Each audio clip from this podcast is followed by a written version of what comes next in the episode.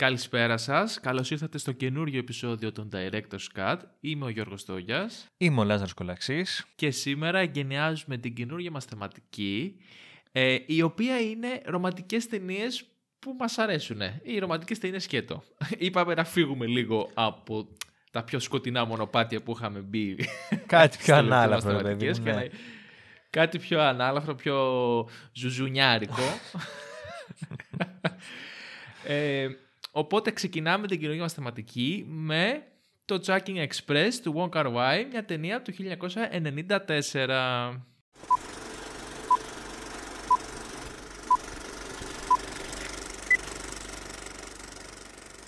Προτού όμως αρχίσουμε να μιλάμε για τις ταινίες, επειδή ε, σαν περίπου σήμερα, για την ακρίβεια 19 Φλεβάρι, κλείνουμε ένα χρόνο Director's Cut, αποφασίσαμε... Ζήτω!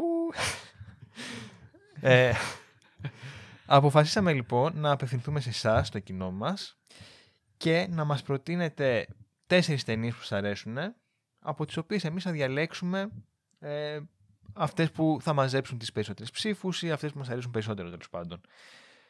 Τις προτάσεις σας μπορεί να τις βάλετε κάτω από το Spotify. Έχει ένα ειδικό κομματάκι που συνήθως βάζουμε polls, ερωτήσεις και διάφορα τέτοια. Θα το δείτε λογικά στο επεισόδιο. Οπότε να περάσετε να αφήσετε τις προτάσεις σας. Κλείνει η παρένθεση. Χρόνια μας πολλά. Σούπερ. Θα είναι η επόμενη θεματική αυτή. Δηλαδή, ε, υπάρχει ένα περιθώριο στην ουσία τεσσάρων εβδομάδων μέχρι να βρούμε ποιες θα είναι αυτές τις ναι. Αλλά το ξεκινάμε από τώρα για να έχετε και εσείς το χρόνο σας. Μην σας πιέσουμε και σας αγχώσουμε. Σωστό, σωστό. Ε, οπότε ναι, χρόνια μας πολλά και τώρα μπορούμε να μπούμε στην ταινία. Ναι, Chucking Express λοιπόν. Ε, όπως είπαμε, μια ταινία του Wong Kar Wai του 1994. Μπορούμε να πούμε ότι και ο συγκεκριμένος σκηνοθέτης και το Chucking Express περνάει μια δεύτερη νιώτη παγκοσμίως αλλά και στην Ελλάδα, mm δεν μπορούσαμε να πούμε. Ε, νομίζω όλα ξεκίνησαν ε, όταν η, η Criterion, αυτή η πολύ γνωστή τέλος πάντων ε, εταιρεία Blu-rays και DVD, ανακοίνωσε πέρσι, νομίζω τέτοια εποχή πρέπει να ήταν, ότι θα βγει το καινούριο box set με όλες τις ταινίες ξανά ε, πώς το λένε, 4K κόπιες, ναι, ναι, ναι. τις οποίες θα επιβλέψει ο ίδιος ο σκηνοθέτης. Σε ένα αρκετά ωραίο box set. Ναι, ναι, ναι. Δεν είναι ότι προφανώς προς Θεού ότι με αφορμή αυτό το box set μαθαίθηκαν αυτές τις ταινίες, ούτε καν. Ε, ο, ο Wong Kar Wai έχει πολύ μεγάλο κοινό ε, σε όλο τον κόσμο και πάρα πολλές γνωστές ταινίες. Απλά νομίζω ότι φέτος με αφορμή αυτό αναζωπηρώθηκε λίγο η φάση της φιλμογραφίας του και συγκεκριμένα στην Ελλάδα μια πολύ γνωστή ας πούμε, εταιρεία διανομής και streaming που έχουμε πήρε αυτό το πακέτο, οπότε υπήρξαν και μια σειρά από πολλές προβολές ε, σε θερινά σινεμά, σε streaming πλατφόρμες, οπότε νομίζω πάλι ξαναθυμηθήκαμε κάπως το Wonka Wai φέτος. Ήταν ένα καλοκαίρι. Έπεσε και σε καλή φάση, βέβαια, γιατί ήταν κλεισμένη η αίθουσα τόσο καιρό και μετά καλοκαίρι, μπαπ, πάρε πολύ κλασικές ταινίες που ο κόσμος ήθελε να τις δει ναι. και ταιριάζαν κιόλας για καλοκαίρι, έτσι είναι κάπως. Έχουν τη φάση τους. Ναι, είναι πιο. Ε, μπράβο, έχουν, έτσι, έχουν ένα ιδιαίτερο στυλ, έχουν μια ενέργεια, έχουν μια άβρα οι ταινίες αυτές γενικά. Ε, Τώρα, να πούμε λίγα πράγματα και για τον σκηνοθέτη, ας πούμε. Ε, ξεκίνησε στα τέλη των 80's να κάνει ταινίες. Αν δεν κάνω λάθος, στην αρχή ήταν σεναριογράφος για σαπουνόπερες, τηλεοπτικά σύριαλ και τέτοια. Σε κάποια φάση το γύρισε, αποφάσισε να ξεκινήσει να κάνει ο ίδιος ταινίες. Η πρώτη του ήταν το «A Tears Go By», «As Tears Go By», συγγνώμη, του 88.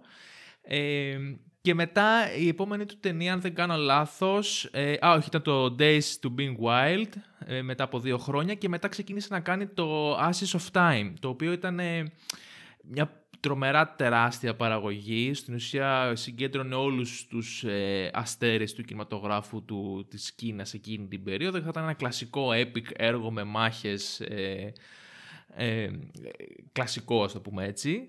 Ε, το οποίο όμως τον είχε ταλαιπωρήσει πάρα πολύ. Είχε κρατήσει τα γυρίσματα ένα πολύ μεγάλο χρονικό διάστημα, ίσως και κάποια χρόνια. Και στο μοντάζ πάλι είχε περάσει πάρα πολύ χρόνο και είχε κουραστεί με αυτή τη διαδικασία. Και επειδή πλέον ο Wong Kar Wai είχε χαθεί λίγο σε όλο αυτό το πράγμα και πλέον δεν μπορούσε να ξεχωρίσει και να κάνει σωστή δουλειά μέσα στο μοντάζ, μέσα στην ταινία που γύριζε, αποφάσισε να κάνει ένα διάλειμμα και να κάνει ένα πιο μικρό project γρήγορο και εύκολο, πολύ απλό ας πούμε, που θα του έκανε, ξέρεις, θα τον φρέσκαρε λίγο και θα, θα τον έβγαζε σε ένα καινούριο mood για να μπορέσει μετά να ξαναεπιστρέψει στο προηγούμενο project που απαιτούσε πολύ χρόνο και δουλειά. Οπότε με αυτή τη λογική ξεκίνησε τα γυρίσματα του Chungking Express, το οποίο τελείωσε πάρα πολύ γρήγορα. Και μάλιστα, αν δεν κάνω λάθος, όταν ξεκινήσαν τα γυρίσματα δεν είχε καν ολοκληρωθεί το σενάριο. Δηλαδή έγραφε καθώς προχωρούσε. Οκ, ε, ναι. Θα το πούμε και αυτό. Τώρα που το λες. ε, α, και στο νου του μάλιστα είχε να κάνει τρεις ιστορίες, mm. δηλαδή είχε τη δομή αυτή που βλέπουμε στο Jackin Express με αυτόνομες ιστορίες, απλά είχε στο νου του να κάνει τρεις, επειδή όμως κατάλαβε ότι θα γίνει πολύ μεγάλο και δεν μπορούσε να τις χωρέσει όπως ήθελε, ε, αποφάσισε να κρατήσει τις δύο που έχουμε και εμείς σε αυτή την τελική μορφή σήμερα και η τρίτη είναι το Fallen Angels που ακολούθησε τον επόμενο χρόνο, το 1995 και έγινε μια αυτόνομη ταινία μόνη της. Οπότε τελείωσε το Chucking Express και πολύ γρήγορα γούσταρε πάρα πολύ, ε, φρεσκαρίστηκε πολύ αυτή τη διαδικασία και ξαναεπέστρεψε μετά στο Ashes of Time, όπου και τα δύο κυκλοφορήσαν το 1994. Ε, με κάποιους από τους πρωταγωνίστες που θα τους αναφέρουμε συνέχεια έχει κρατήσει μια σταθερή σχέση. Έχει κάνει πάρα πολλές ταινίες ε, έκτοτε οι οποίες είχαν πολύ μεγάλη απήχηση. Ίσως το Chucking Express είναι από τις πιο γνωστές του, μαζί νομίζω με το In the Mood for Love που είναι του 2000, ε, που θεωρούνται, ας πούμε, έτσι, τα, τα, ίσως, δεν ξέρω, τουλάχιστον για μένα τα δύο σπουδαιότερα έργα της φιλμογραφίας του. Ε, ενώ δεν ξέρω αν έχει σημασία να το σημειώσουμε, τρομερός φαν του σινεμά του Wong Kar είναι και ο Ταραντίνο, ο οποίος το 1994 είχε βγάλει και αυτό στο Pulp Fiction. Ναι, ναι, και είχε πάθει σοκ με το Chucking Express. και αν θυμάμαι καλά, έχει, όταν Βγήκε το Pulp Fiction, προφανώς είχε πάει πάρα πολύ καλά. Η εταιρεία διανομής του ήταν η Miramax που ε, πήγαινε τρένο κιόλας εκείνη την περίοδο. Και ο Ταραντίνο έκανε μια, ένα sub-label, ας πούμε, κάτω από τη Miramax, μια μικρή εταιρεία διανομής που έκανε curator αυτός και νομίζω ότι η πρώτη ταινία που έκανε ήταν το Chucking Express. Okay. Ή παίζει ακόμα να, το, να, να, την έφταξε μόνο και μόνο για να κάνει, να κάνει διανομή το Chucking Express. Είναι τρομερός φαν, ας πούμε. Μάλιστα. του Y και της, και της φιλμογραφίας του και της συγκεκριμένης ταινίας. Ε, δεν ξέρω αν θες να πούμε κάτι άλλο για την ταινία πριν μπούμε σιγά σιγά στο zoom. Όχι, ας μπούμε, ας μπούμε. Ε, από πού θες να ξεκινήσει. Α, βασικά, μας ξεκινήσουμε τη σύνοψη. Τα πράγματα είναι αρκετά απλά νομίζω σε ό,τι έχει να κάνει με την ιστορία και το σενάριο. Παρακολουθούμε δύο ιστορίες εντελώς ε, διαφορετικές και ξέχωρες. Κάπου στη μέση της ταινίας ξεκινάει η δεύτερη ε, όπου και στις δύο ιστορίες βέβαια παρακολουθούμε δύο αστυνομικούς κάπως πληγωμένους από τις προηγούμενες τους σχέσεις που περιφέρονται σε αυτό το χαοτικό Χονγκ και συναντάνε δύο γυναίκες. Ναι, η ταινία είναι περισσότερο vibes παρά σενάριο. Οπότε αυτό που είπες και πριν ότι το σενάριο γραφόταν λίγο, ξέρεις, ε, όσο γυριζόταν, ε, νομίζω βγάζει απόλυτο νόημα. Ναι, ναι. Φαίνεται. Και το οποίο έχει και ένα ενδιαφέρον αν σκεφτείς ότι κατά κάποιον τρόπο μία από τις θεματικές τουλάχιστον της ταινίας είναι αυτή η τυχαιότητα της πόλης. Οπότε το, το πιο αυτοσχεδια... η πιο αυτοσχεδιαστική προσέγγιση ταιριάζει και στο ύφος που θέλει να, να δημιουργήσει σαν ταινία, ας πούμε, σαν αφήγηση. Ναι, ναι, ναι. ναι. Και ε, νομίζω ότι και πολλά κομμάτια των ιστοριών βασίστηκαν και στον αυτοσχεδιασμό των ηθοποιών. Δηλαδή, καθώς υπήρχαν, ε, κάναν τα γυρίσματα, το σενάριο δεν ήταν 100% ολοκληρωμένο, οπότε σίγουρα υπήρξε και ένα μεγάλο κομμάτι αυτοσχεδιασμού σε όλη αυτή τη διαδικασία, ναι. που και αυτό ίσως ενδεχομένως φαίνεται κάπως και δίνει μια διαφορετική ζωντάνια στο, στην ταινία. Ε, να πούμε λίγο τους πρωταγωνιστές, γιατί τους ξεχάσαμε νομίζω. Ναι, ναι, ναι. Ε, έχουμε, είναι δύο ζευγάρια στην ουσία. Είναι στο, στο πρώτο ζευγάρι η Μπριζίτ Λίν και ο Τόνι Λάγκ, ο οποίος είναι σταθερός συνεργάτης του Wonka Wai σε πάρα πολλές ταινίες. Ε, και στο δεύτερο ζευγάρι είναι η Faye Wong και ο Τακέσι Κανεσίρο. Ο, ο Τακέσι παίζει και στο Fallen Angels που είναι το επόμενο, ενώ νομίζω και η Faye έχει συμμετάσχει σε, ε, σε μια μελλοντική ταινία του Wong Kar Wai. Έχει ενδιαφέρον να πούμε ότι η Brigitte Lin, που είναι η πρωταγωνίστρια της πρώτης ταινίας με την περούκα και τα γυαλιά, ε, ήταν ήδη πολύ γνωστή ηθοποιός στον ε, ασιατικό κινηματογράφο και το Chucking Express ήταν η τελευταία ταινία που έπαιξε. Mm. Σταμάτησε από εκεί και μετά, παντρεύτηκε, έκανε οικογένεια και σταμάτησε την υποκριτική εντελώς. Ε, ενώ αντίστοιχα η Faye Wang, αυτό δεν το ήξερα, το έμαθα τώρα που είδα δεύτερη φορά την ταινία, ε, είναι κάτι σαν τη Μαντόνα του Hong Kong. Είναι, ήταν δηλαδή πάρα πολύ γνωστή pop ε, τραγουδίστρια και star και ήταν η πρώτη φορά που έπαιξε σε ταινία σε αντίθεση με, την, ε, με τη Lin. Wow, OK, okay, ήταν πάρα πολύ καλή. Ναι, φανταστική. Ναι, δηλαδή, υπέροχη. Ε, είναι ε, από τις πιο γλυκές ας πούμε mm. ηρωίδες που έχουμε δει, τουλάχιστον για μένα, ξέρεις. Ναι, ναι. Αν και λίγο creepy, αλλά... Ναι, είναι λίγο περίεργη, εντάξει, θα το, θα το δούμε φαντάζομαι. ε, ναι. Από πού θέλω να το πιάσουμε.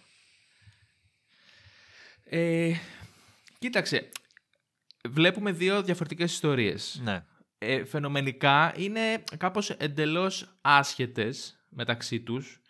Ε, οριακά δηλαδή υπάρχει μια ομαλή μετάβαση από τη μία στην άλλη. Οι χαρακτήρες είναι εντελώς άσχετοι, δεν, ε, ε, αν και συναντιούνται τυχαία μέσα στο χαμό αυτής της πόλης, δεν έχουν κάποια ουσιαστική επαφή, δεν μπλέκονται σε κανένα σημείο. Ε, τουλάχιστον όχι πολύ έντονα, ας πούμε, που με, με μια αφήγηση που βγάζει νόημα να μεταφερθούμε στη δεύτερη.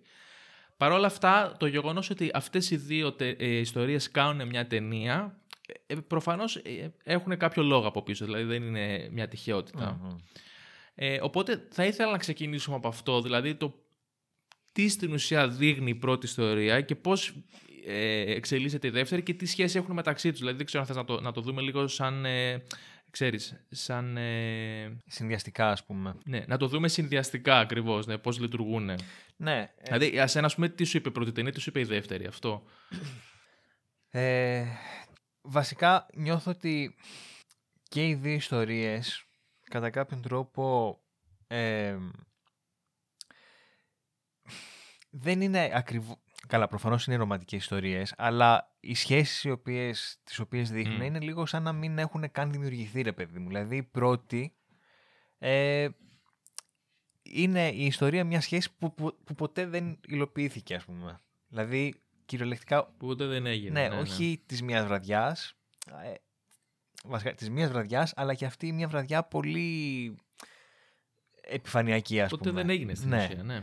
Η δεύτερη είναι περίπου το ίδιο. Δηλαδή, okay, αναπτύσσουν λίγο πιο στενή επαφή, αλλά με έναν πολύ περίεργο τρόπο και το μέλλον mm. της σχέσης αφήνεται κάπως ανοιχτό. Α, θεωρείς ότι δεν, είναι, δεν, είναι, δεν είναι σίγουρο ότι γίνεται μετά, ε; Θεωρώ ότι θα, ότι θα τα φτιάξουν ή θα είναι μαζί για κάποιο διάστημα, αλλά mm. ξέρεις, η τύπισσα είναι τόσο αλαφροΐσκιωτη που θα μπορούσε να πει ότι δεν γαμιέται, δεν, φεύγω πάλι, ξέρω εγώ, δεν, δεν με νοιάζει. Ή ναι. θα, θα τινάξω όλο ναι, στον αέρα. Ναι. Δηλαδή η ταινία σαν ταινία σου δίνει λίγο ότι, OK, okay, μάλλον θα είναι μαζί, αλλά είναι όλα τόσο ρευστά που και να μην ήταν μαζί δεν μου κάνει εντύπωση. Ναι, ναι, κατάλαβα. Ε, ναι, έτσι όπως το παρουσιάζεις και εσύ δηλαδή και όπως ε, το εξέλαβα και εγώ, κατά κάποιο τρόπο είναι αυτές οι ιστορίες η μία αντίθετη από την άλλη. Δηλαδή στην πρώτη περίπτωση ε, είναι ένας καταδικασμένος έρωτας κατά μία έννοια. Δηλαδή βλέπεις ότι αυτή είναι on the run, μπορεί να χάσει και τη ζωή της, την κυνηγάνε. Ο άλλος είναι σε μια πολύ χάλια, ας πούμε, συναισθηματική κατάσταση. Συναντιόνται, δεν γίνεται ποτέ τίποτα. Μεθάνε, δηλαδή αυτός δεν κάνει καν κίνηση, αυτή δεν είναι... Δεν, στη ζωή της τρέχουν άλλα πράγματα τώρα. Ναι, δεν φαίνεται ότι ψήνεται και ιδιαίτερα. Ναι. Ακριβώς. Ε, έχει προφανώς άλλες έννοιες. Προσπαθεί απλά να ζήσει σε εκείνη τη φάση. Εν τω μεταξύ, αυτή είναι κακοποιός, αυτός είναι αστυνομικός. Δηλαδή, είναι σαν όλα να, μην να είναι έτσι τα πράγματα που να μην μπορούν να δουλέψουν, ρε παιδί μου. Σαν υπό άλλες συνθήκες θα μπορούσε να γίνει κάτι εδώ πέρα, αλλά έτσι όπως τα έχει φέρει η ζωή στη δεδομένη στιγμή που έτυχε να συναντηθούν, να μην μπορεί να γίνει κάτι. Ναι, ναι, ναι. Και αυτό είναι κάτι με το οποίο παίζει η ταινία, δηλαδή αυτή η τυχεότητα, το πώς όλοι περιφερόμαστε μέσα στην πόλη, ειδικά στο Hong Kong όπως παρουσιάζεται, θα το πούμε φαντάζομαι και στη συνέχεια, το πώς πέφτει ο ένας πάνω στον άλλον και κουντουλάμε και πολλές φορές ε, επειδή κάνουμε άλλα πράγματα και τρέχουμε δεν έχουμε το νου μας εκεί και αν κάναμε κάτι διαφορετικό θα μπορούσε η ζωή μας να αλλάξει mm. εντελώς. Ναι, ναι, ναι. Ε, επο, επομένως, είναι κάπου το είχα διαβάσει, δεν θυμάμαι πού όμως αυτή τη στιγμή, αλλά μου έχει μείνει στο μυαλό. Είναι σαν η κάμερα, σαν εμείς οι θεατές, να είμαστε ε, μια δύναμη, ο έρωτας που κινείται μέσα στην πόλη, πέφτουμε πάνω σε αυτό το ζευγάρι και μόλις συνειδητοποιούμε ότι εδώ δεν θα γίνει κάτι, όσο και να υπάρχει λίγο πίσω ένα ρομάτζο, μια διάθεση, δεν θα καταφέρει να γίνει. Οπότε όταν συνειδητοποιούμε ότι αυτό είναι καταδικασμένο, φεύγουμε και πάμε στο επόμενο άτομο που έρχεται τόσο κοντά σε αυτό που είχαμε προσκολήσει εμείς. Αυτά τα 6 εκατοστά, πόσα λέει, ναι, ναι, ότι ναι. κουντουλήσανε όμο όμο, ας πούμε. Και εκεί μεταφερόμαστε και πάμε να δούμε τη δεύτερη ιστορία. Όπου εκεί τα πράγματα είναι, παραμένουν κάπως ιδιαίτερα και διαφορετικά. Αλλά εδώ βλέπουμε ότι υπάρχει το έδαφος να αρχίσει να χτίζεται αυτό το πράγμα, έστω και να πάρει πολύ καιρό. Ναι, ναι. Ε, μπορεί δηλαδή αυτή να είναι πάρα πολύ ντροπαλή και να φοβάται να εκδηλώσει τα πράγματά της. Νιώθει όμως τόσο ε, πολύ μεγάλη έλξη και έρωτα για αυτόν τον ε, αστυνομικό, όπου τολμά να κάνει κάτι πολύ περίεργο και τρελό και ωριακά κρύπη ας πούμε, να πηγαίνει σπίτι του και να προσπαθεί να του βάλει σε μια τάξη στη ζωή, να τον εφροντίσει ακόμα και χωρίς να το καταλάβει. Ναι, ναι. ναι. ναι. Ή ακόμα και στο γεγονός ότι ενώ χωρίσανε οι δρόμοι τους κάπως απότομα, και οι δύο λίγο πολύ επέμεναν για ένα χρόνο, γιατί υποτίθεται ότι μετά από ένα χρόνο ξανασυναντιούνται. Δηλαδή αυτός από εκεί που ήταν αστυνομικός πάει και αγοράζει την καντίνα και ε, προσπαθεί, παίζει το ίδιο τραγούδι, την περιμένει, έχει κρατήσει το, αυτό που έχει ζωγραφίσει, το, το boarding pass ναι. ας πούμε. Και η άλλη ξαναεπιστρέφει ένα χρόνο την ημερομηνία που του είχε αφήσει σαν άτυπο ραντεβού, ας πούμε, να το ξαναδεί. Οπότε, ακόμα και σε αυτή στην, ε, στη χαοτική πόλη, στη χαοτική ζωή, κάπως συνεχίζουν και επιμένουν. Οπότε γι' αυτό εδώ θα μπορέσει ο έρωτας να δουλέψει. Mm. Ενώ στην πρώτη περίπτωση όχι. Εντάξει, και σε καθαρά κινηματογραφικό επίπεδο, αν θεωρώ ότι ο σκηνοθέτης παίρνει θέση ότι όντως θα δουλέψει, διότι η πρώην αυτού του αστυνομικού ήταν αεροσυνοδός ε, και μετά βλέπουμε ναι. ότι η νέα, τέλος πάντων, το νέο του Αμόρε έχει πιάσει δουλειά ω αεροσυνοδό. Η Φέη. Ναι, η Φέη. Και μετά βλέπουμε την πρώην ναι, να είναι ναι, ντυμένη ναι. με κανονικά ρούχα και τη Φέη με τα ρούχα της αεροσυνοδού. Οπότε, κατά μία έννοια, ε, η μία έχει πάρει τη θέση της άλλης. Ναι, έχει γίνει η αντικατάσταση στη ζωή του τύπου, ναι. Και αυτή είναι τόσο ερωτευμένη, ρε παιδί μου, που μπορεί ακόμα και αυτός να ήταν ο λόγος που αποφάσισε από όλα θα μπορούσε να κάνει να γίνει αεροσυνοδός. Δηλαδή, μέχρι μια στιγμή που η προηγούμενη ε, πηγαίνει να αφήσει το γράμμα στην καντίνα, αυτή είναι πίσω και κάνει μητάκια για να δει πόσο πιο ψηλή είναι. Ναι, Κατάλαβες. Ναι, ναι. Δηλαδή, θέλει πάρα πολύ να είναι η καινούρια κοπέλα. Θέλει πάρα πολύ να μπει στη ζωή του, του αστυνομικού. Οπότε είναι πάρα πολύ τρυφερό με και γλυκό όλο αυτό που έχει μια τρέλα, λίγο creepy ξαναλέω, αλλά δεν ξέρω, για μένα είναι κάπως μη παρεξηγήσιμη, κατάλαβες. Δηλαδή, είναι, είναι πάρα πολύ περίεργη, αλλά είναι τόσο γλυκούλα και τρυφερή και έχει τόσο καλά κίνητρα από πίσω που κάπως λίγο παραβλέπεις την τρέλα αυτή που κουβαλάει. Ε, είναι αυτή η πολύ λεπτή γραμμή που είναι και ναι, που στέκει και εσύ ο ναι. ίδιος. Δηλαδή, ο αστυνομικός, ας πούμε, την έχει συμπαθήσει. Okay, άμα θεωρώ ότι δεν την είχε συμπαθήσει, mm. προφανώς θα την είχε βάλει μέσα. Αλλά επειδή ψιλογούσταν και εκείνος. Καλά, ήταν και λίγο βλακάκο, ναι. δεν καταλάβει τι του γινόταν, ας πούμε. Η άλλη είχε κάνει ολόκληρη ανακαίνιση και αυτός δεν είχε πάρει χαμπάρι τίποτα. Τέλος πάντων. Ε, ναι. ναι, εντάξει, είναι αυτό. Είναι, αλλά έτσι όπως παρουσιάζεται την ταινία, προφανώς είναι καθαρά ρομαντικό, ρε παιδί μου. Ότι είναι λίγο τρελή, αλλά με την ωραία έννοια, ας πούμε, την πιο γοητευτική. Ναι, ναι. Και ε, έχει πολύ μεγάλη σημασία αυτό που είπες, το πώς παρουσιάζεται η ταινία, γιατί έχει, έχει και άλλα κομικά χαρακτηριστικά. Εκεί που μιλάει με τα λούτρινα, ας πούμε, που μιλάει με τις πετσέτες του, με τα σαπούνια του και προβάλλει στην ουσία τον εαυτό του. Ε, σου βγάζει γέλιο, οπότε και αυτή η τρέλα που έχει άλλη να πηγαίνει να του πειράζει στην ουσία τα πράγματα, ε, παρουσιάζεται κάπως πιο χιουμοριστικά και είναι πιο ευχάριστη παρά ε, creepy και περίεργη, ναι, κατάλαβες. Ναι, ναι, ναι. Ε,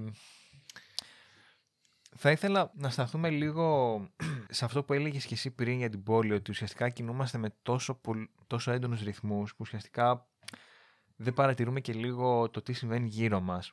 Και νιώθω ότι η θεματική της αλωτρίωσης ε, είναι πάρα πολύ έντονη σε αυτήν την ταινία. Ναι. Ε, ναι, ναι. Ίσως ένα από τα πιο προφανές στοιχεία της είναι ότι οι δύο αστυνομικοί ε, ποτέ δεν γνωρίζουμε τα ονόματά τους. Είναι απλά ο νούμερο 6, 663 και ο 223. Αυτό, ένα πολύ ναι, αόριστο ναι. πράγμα. Ε, αυτό που είπες τώρα πάλι για το πρώτο ζευγάρι, ότι ουσιαστικά ο ένας είναι αστυνομικός, η άλλη είναι εγκληματίας και ουσιαστικά ποτέ δεν, δεν γνωρίζονται για να μάθουν ένα στην πραγματική ταυτότητα του άλλου. Που αυτό ξέρω εγώ, φάνηκε πάρα Μμμ. πολύ ενδιαφέρον έτσι, σαν, σαν θεματική. Και ούτε αυτός μαθαίνει νομίζω το όνομά της. Γιατί ακόμα και όταν αυτή αποφασίζει να του στείλει μια ευχή, ξέρω εγώ, Μμ. νομίζω η ρεσεψιονίστ είπε η κοπέλα από το δωμάτιο τάδε σου, σου λέει χρόνια πολλά. Ναι, δεν ναι, είπε ναι. το όνομά της. Λέει, παραμένει δηλαδή πάλι μια ανώνυμη, μια τυχαία γυναίκα μέσα στο χάος της πόλης. Και επίσης και η πρώτη τύπησα ε, φόραγε περούκα και τα γυαλιά που φόραγε αυτή μοιάζαν μετά με τα γυαλιά της Faye. Δηλαδή βλέπεις ότι ουσιαστικά είναι μια πόλη όπου λίγο πολύ όλοι μοιάζουν, αλλά η ταυτότητα είναι ένα πολύ ρευστό πράγμα. Δεν, μπο- δεν έχουν και τόσο διακριτά χαρακτηριστικά. Και, το, και μόνο το γεγονός ότι οι δύο τύποι είναι αστυνομικοί, δεν θεωρώ ότι είναι τυχαίο. Δηλαδή θα μπορούσε Μμ. να είναι το ίδιο άτομο, ας πούμε. Ναι, ναι, ναι. ναι. Δηλαδή κάπως μέσα σε αυτό το χάος η ταυτότητα χάνεται εντελώς. Ή σε μεγάλο βαθμό τέλος πάντων. Και όχι απλά χάνεται, βλέπεις ότι είναι λίγο ένα, μια χαοτική τρελή κατάσταση με τους ξέφαινους ρυθμούς και τον κόσμο. Ε, νιώθεις ότι οδηγεί και τους ανθρώπους σε μια τρομερή μοναξιά, Μμμ. γιατί όλοι οι χαρακτήρες και οι τέσσερις που βλέπουμε είναι... Ενώ έχουν κάτι το ρομαντικό, ταυτόχρονα έχουν έτσι και μια γλυκιά θλίψη, μια γλυκιά μοναξιά. Και κυρίως και οι αντρικοί χαρακτήρες Μμ. που έρχονται από μια, από μια αποτυχημένη σχέση, ας πούμε, μια ερωτική απογοήτευση και ψάχνουν απεγνωσμένα κάτι από κάπου να κρατηθούν. Ειδικά ο πρώτος, ας πούμε, αρχίζει Καλά, και παίρνει ναι. τηλέφωνο όποιο ξέρει και δεν ξέρει, ε, πάει σε πρώτο, στο πρώτο μπαρ. Δηλαδή υπάρχει μια ανάγκη για να αγαπήσουν, για να, δηλαδή είναι σαν να έχουν μέσα τους ε, τη- ε, ότι, την επιθυμία να δώσουν πράγματα και να μην μπορούν να βρουν κάποιον για να το προσφέρουν αυτό. Ναι, ναι, ναι. Είναι πληγωμένες στις καρδιές. Είναι δηλαδή κα, ε, κάποιοι πονεμένοι άνθρωποι που είναι λίγο μόνοι τους σε αυτή τη ζούγκλα του Hong Kong, έτσι όπως παρουσιάζεται. Που έχει ένα ενδιαφέρον να το σημειώσουμε και αυτό μετά Ναι, λίγο πώς εννοείται. παρουσιάζεται το Hong Kong. Ναι, ναι. Ε, που ψάχνουν να βρουν μια, ξέρεις, μια ψηλή τρίχα να μπορέσουν να πιαστούν από κάπου, ρε παιδί Μμ. μου. Και ε, πολλές φορές μέσα σε αυτό το πράγμα χάνονται και γίνονται λίγο μόνοι τους και δεν είναι αυτό που λέμε, κουντουλάνε ένας με τον άλλον σαν τις μύγες και δεν καταλαβαίνουν τι συμβαίνει, κάπως έτσι. Δηλαδή δεν είναι, δεν είναι απλά ότι ψάχνουν να βρουν τις ταυτότητές τους, είναι ότι μέσα σε αυτή τη διαδικασία και σε αυτό το περιβάλλον ε, είναι κάπως εξαιρετικά μοναχική και εξαιρετικά, ξέρεις, απομονωμένη από το, από το σύνολο. Απομενω- Απομονωμένη και από το σύνολο και από τον ίδιο το χώρο κατά μία έννοια. Δηλαδή, αυτό που είπα πριν για τον δεύτερο Μμ. αστυνομικό που ξέρω εγώ πάει σπίτι του και δεν βλέπει, δεν καταλαβαίνει ότι, η α- ότι κάτι έχει αλλάξει τέλος πάντων στη διακόσμηση. Νιώθω Ναι. ότι δείχνει αυτό ακριβώς ότι ρε παιδί μου ε, έχουν αποξενωθεί και από το ίδιο τους στο χώρο, το, από το ίδιο τους στο σπίτι. Δηλαδή, και μάλιστα δεν τον βλέπουμε Ναι. ποτέ να είναι στο σπίτι πέρα από την πρώτη σκηνή που είναι μαζί με την πρώην την αεροσυνοδό. Από τη στιγμή που χωρίζει, κάθε φορά που συναντιούνται με τη Φέη είναι σε, στο δρόμο, ποτέ δεν είναι στο σπίτι. Δηλαδή είναι λες και Ναι, είναι, είναι στο σπίτι προς το τέλος. μόνος του κάτι φορές που παραμιλάει Ναι. με τα αρκουδάκια και με τα σαπούνια και με τις πετσέτες. Α, όντως, ναι, ναι. όντως υπάρχει αυτό. Ναι, ναι. Αλλά εκεί νομίζω δεν είχε Ναι, αρχίσει ναι. η Φέη να μπαίνει μέσα και να το αλλάζει το σπίτι τόσο. Είχε αρχίσει γιατί ας πούμε ενός... Αλλά είναι τόσο εξωφρενικά ας πούμε παράλογο που δεν καταλαβαίνει γιατί στην πρώτη σκηνή μιλάει με το αρκουδάκι το λευκό ενώ μετά του έχει πάει ένα τεράστιο Garfield πορτοκαλί Ναι, και δεν ναι, έχει ναι, καταλάβει ναι, ότι ναι. δεν είναι το ίδιο λούτρινο ας πούμε. ναι. Είναι αυτό που λες, δηλαδή δεν, είναι- δεν, δεν αναγνωρίζει τι συμβαίνει γύρω του ας πούμε. α. Τα έχει πολύ συγκεκριμένα τα πράγματα. Ναι, Και έχει πλάκα γιατί μετά σε κάποια φάση λέει Και Έχω αρχίσει να γίνω πιο παρατηρητικός. Με παρατηρώ, ξέρω ότι η γεύση στο φαγητό του είναι διαφορετική. Που προφανώς η τύψη απλά του είχε πάρει άλλη κονσέρβα, ξέρω Ναι. εγώ. ναι, ναι, ναι, ναι, ναι, ναι.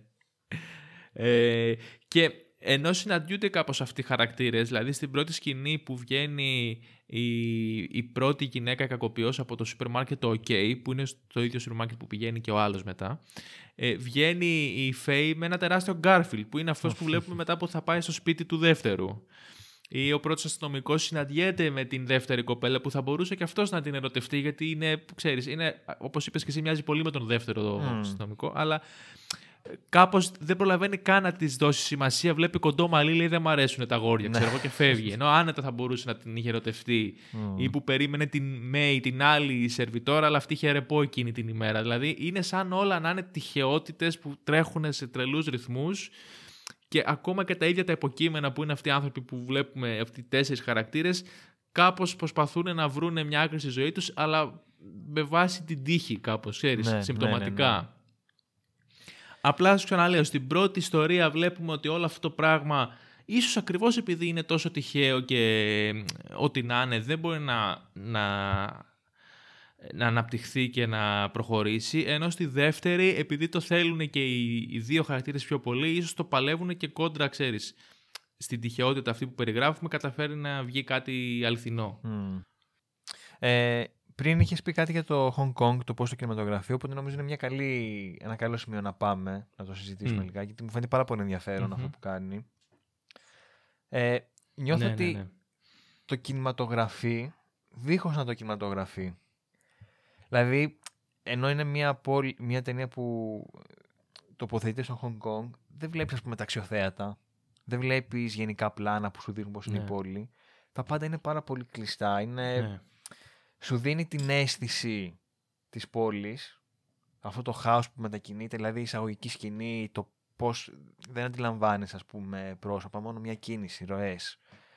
Ε, ναι, ναι. αυτό σου, δείχνει, σου δίνει το vibe της πόλης, η ο- το οποίο όμως θα μπορούσε σχεδόν να είναι και σε κάθε με- μεγάλη πόλη, σε κάθε μητρόπολη.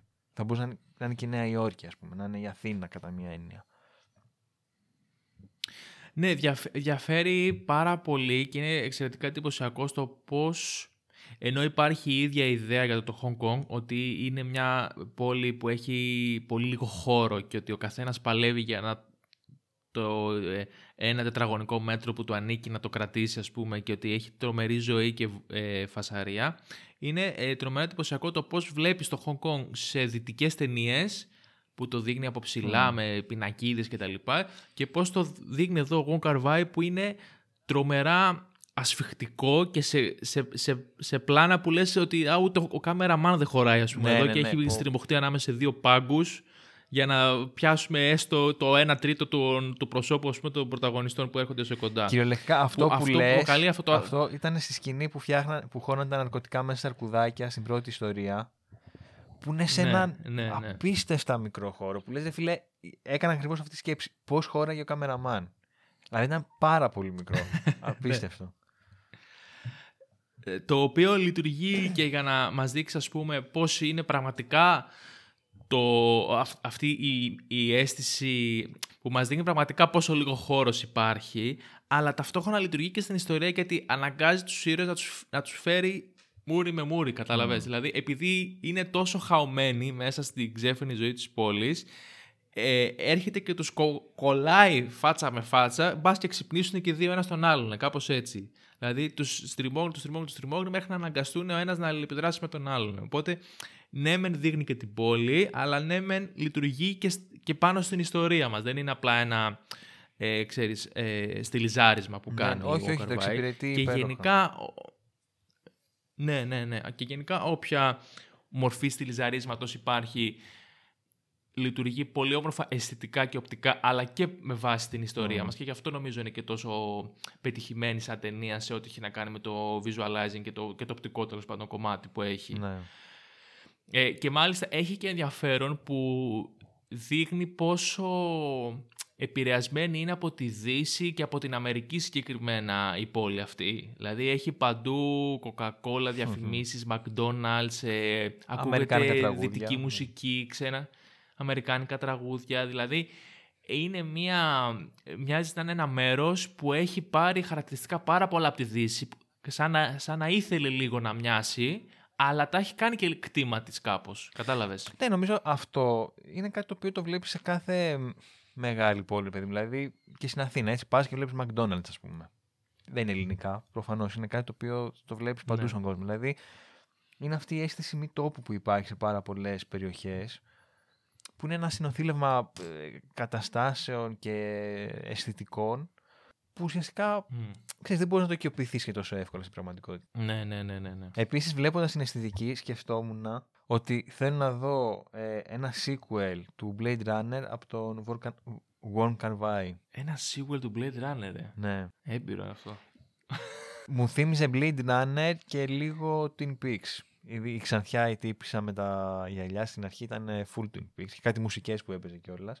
Τέλος πάντων, ναι, αυτό. Ναι, και, και αυτή είναι μια, ξέρεις, ε, λίγο αμερικανοποιημένη αυτό που λέγαμε, μορφή. ναι, ναι, Θέλει ναι. δηλαδή να μοιάζει, με- ναι, ναι, με μια... Με ένα, με ένα αστέρι του Hollywood Μμ. κάπως, κατάλαβες. Ναι, ναι, ναι. Αυτό όμως που μου άρεσε εμένα περισσότερο από όλα στο Jacking Express ε, και είναι κάτι που το θυμάμαι πολύ έντονα και στο In the Mood for Love είναι ότι παραμένει μια μ, ρομαντική ταινία, μια ρομαντική, δύο ρομαντικές ιστορίες, το πούμε έτσι, ε, όχι γιατί έχει αυτή την κλασική δομή του ρομαντικού που είναι ε, κάτι πολύ έξτρα, μια τεράστια ας πούμε, συναισθηματική σύγκρουση, ένας ε, πόνος, ένα δράμα, ένα, μια κορύφωση τρομερή, αλλά μένει ρομαντικό ε, μέσα στις πολύ μικρές ε, λεπτομέρειες που έχει η καθημερινότητα. Είναι δηλαδή μια, πώς το πω, ε, ψιλοδουλειά, είναι πολύ έτσι ψηλή βελονιά, πολύ διακριτική.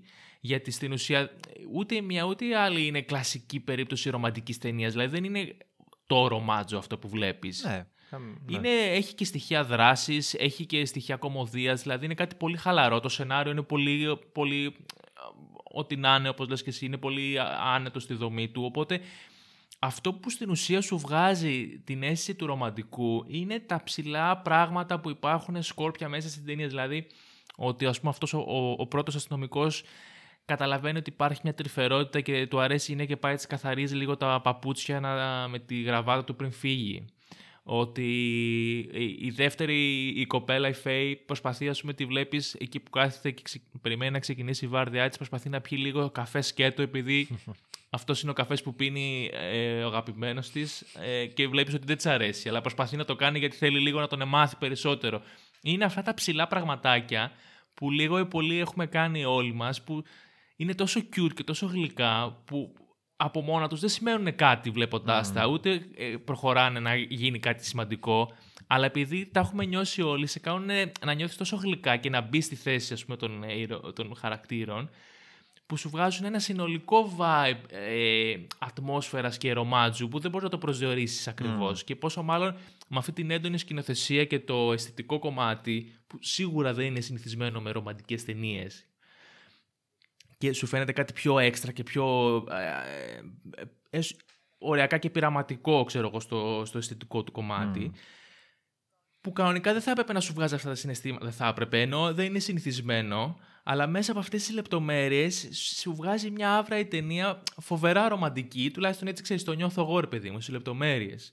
Ή ακόμα και αυτό που η άλλη ψάχνει να βρει μια τρίχα και επειδή υποπτεύεται ότι μπορεί να έχει πάει με μια σερβιτόρα, πάει και του πλημμυρίζει Ναι, το σπίτι ναι. σου, που και αυτό είναι creepy, αλλά είναι, έχει τόσο πολύ πλάκα. Οπότε για μένα αυτό είναι που κάνει το Jacking Express τόσο φοβερά ρομαντικό. Ισχύει. Ναι. Γιατί κατά τα άλλα σου λέω είναι μια ταινία που έχει πάρα πολύ ενδιαφέρον σκηνοθετικό, κινηματογραφικό κτλ. Αλλά κυρίως είναι μια πολύ ε, γλυκιά και τρυφερή ταινία. Δύο γλυκές και τρυφερές ιστορίες αντίστοιχα. Μμ. Οπότε νομίζω αυτό είναι το κομμάτι για το οποίο το Chucking Express ε, ξεχωρίζει από οτιδήποτε άλλο ε, υ- υπάρχει αντίστοιχο. Γιατί υπάρχουν και άλλες ταινίες που έχουν μικρές ιστορίες μέσα, που- απλές καθημερινές. Ε, αλλά εδώ υπάρχει κάτι στη- στον αέρα που δεν μπορείς να το προσδιορίσεις ακριβώς και απλά σου μεταφέρει συναισθήματα. Ναι, ισχύει. Νιώθεις το ρομαντισμό από ιστορίες που Ναι. δεν θα έπρεπε να, να είναι τόσο ρομαντικές. Και εδώ καταλαβαίνεις πόσο καλός σκηνοθέτης είναι γιατί ε, αυτές τις ιστορίες που θεωρητικά είναι πολύ απλές έρχεται και τις ενισχύει σε τρομερά μεγάλο βαθμό ο ίδιος ο σκηνοθέτης. Δηλαδή και με, τα, και με το αισθητικό κομμάτι που είπαμε και με το μοντάζ και με τις μουσικάρες που έχει. Είναι, είναι εντυπωσιακό το πόσο ας πούμε το California Love που είναι ένα πολύ κλασικό αμερικάνικο τραγούδι βλέποντας το Chucking Express ξαφνικά το βγάζεις τελείως από το, το, το αμερικάνικο context, ας πούμε, και το, και το έχεις στο μυαλό σου σαν το soundtrack του Chucking Express και το, και το μπορείς να το ακούσεις να, να παίζεις στους δρόμους του Hong Kong ξαφνικά. Ναι, εντάξει, να πω εγώ εντωμεταξύ ό,τι πιο αμερικάνικο. ότι άμα το ξανακούσω αυτό το τραγούδι θα πέσω από τον μπαλκόνι, δεν αντέχω. Δηλαδή το έχει βάλει 100.000 φορές. το έπαιξε Ναι, πολύ. ναι, Ναι, ναι, ναι. ναι, Εντάξει, αυτό όχι, είναι είχε, αλήθεια, είχε αλλά νόημα που το έπαιζε, αλλά κατάλαβες, ναι. Ε, γενικά έχει φοβερή μουσική, δηλαδή όπως ε, που παίζει το Dreams από τους Cranberries, όμως το οποίο το κάνει διασκευή, όπου σημείωσε το, το τραγουδάει η ίδια η Faye. Α, Είναι- οκ. Γιατί όπως είπαμε είναι τραγουδίστρια. Ε, ή στο πρώτο, στο πρώτο, στην πρώτη ιστορία που έχει το reggae, το Things in Life του Dennis Brown. Δηλαδή έχει πάρα πολύ όμορφη μουσική που δίνει προφα... προφανώς τρομερό στυλ, αλλά έρχεται και κάνει όλη την ταινία ακόμα πιο γλυκιά, ακόμα πιο τρυφερή.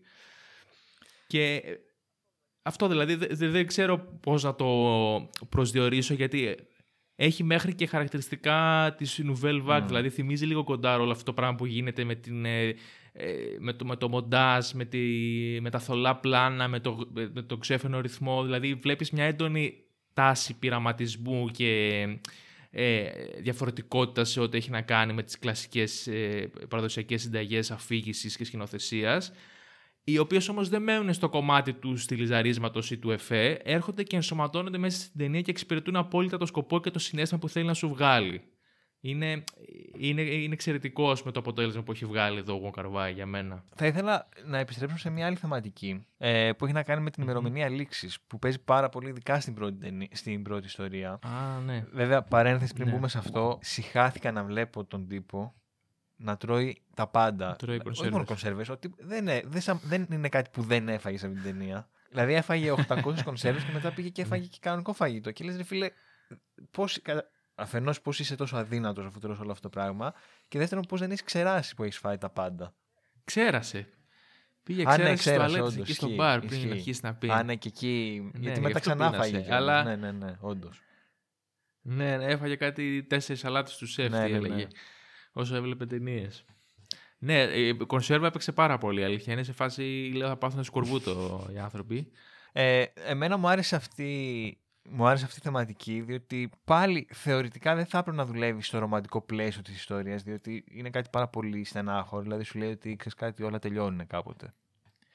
Αλλά και αυτό Μμ.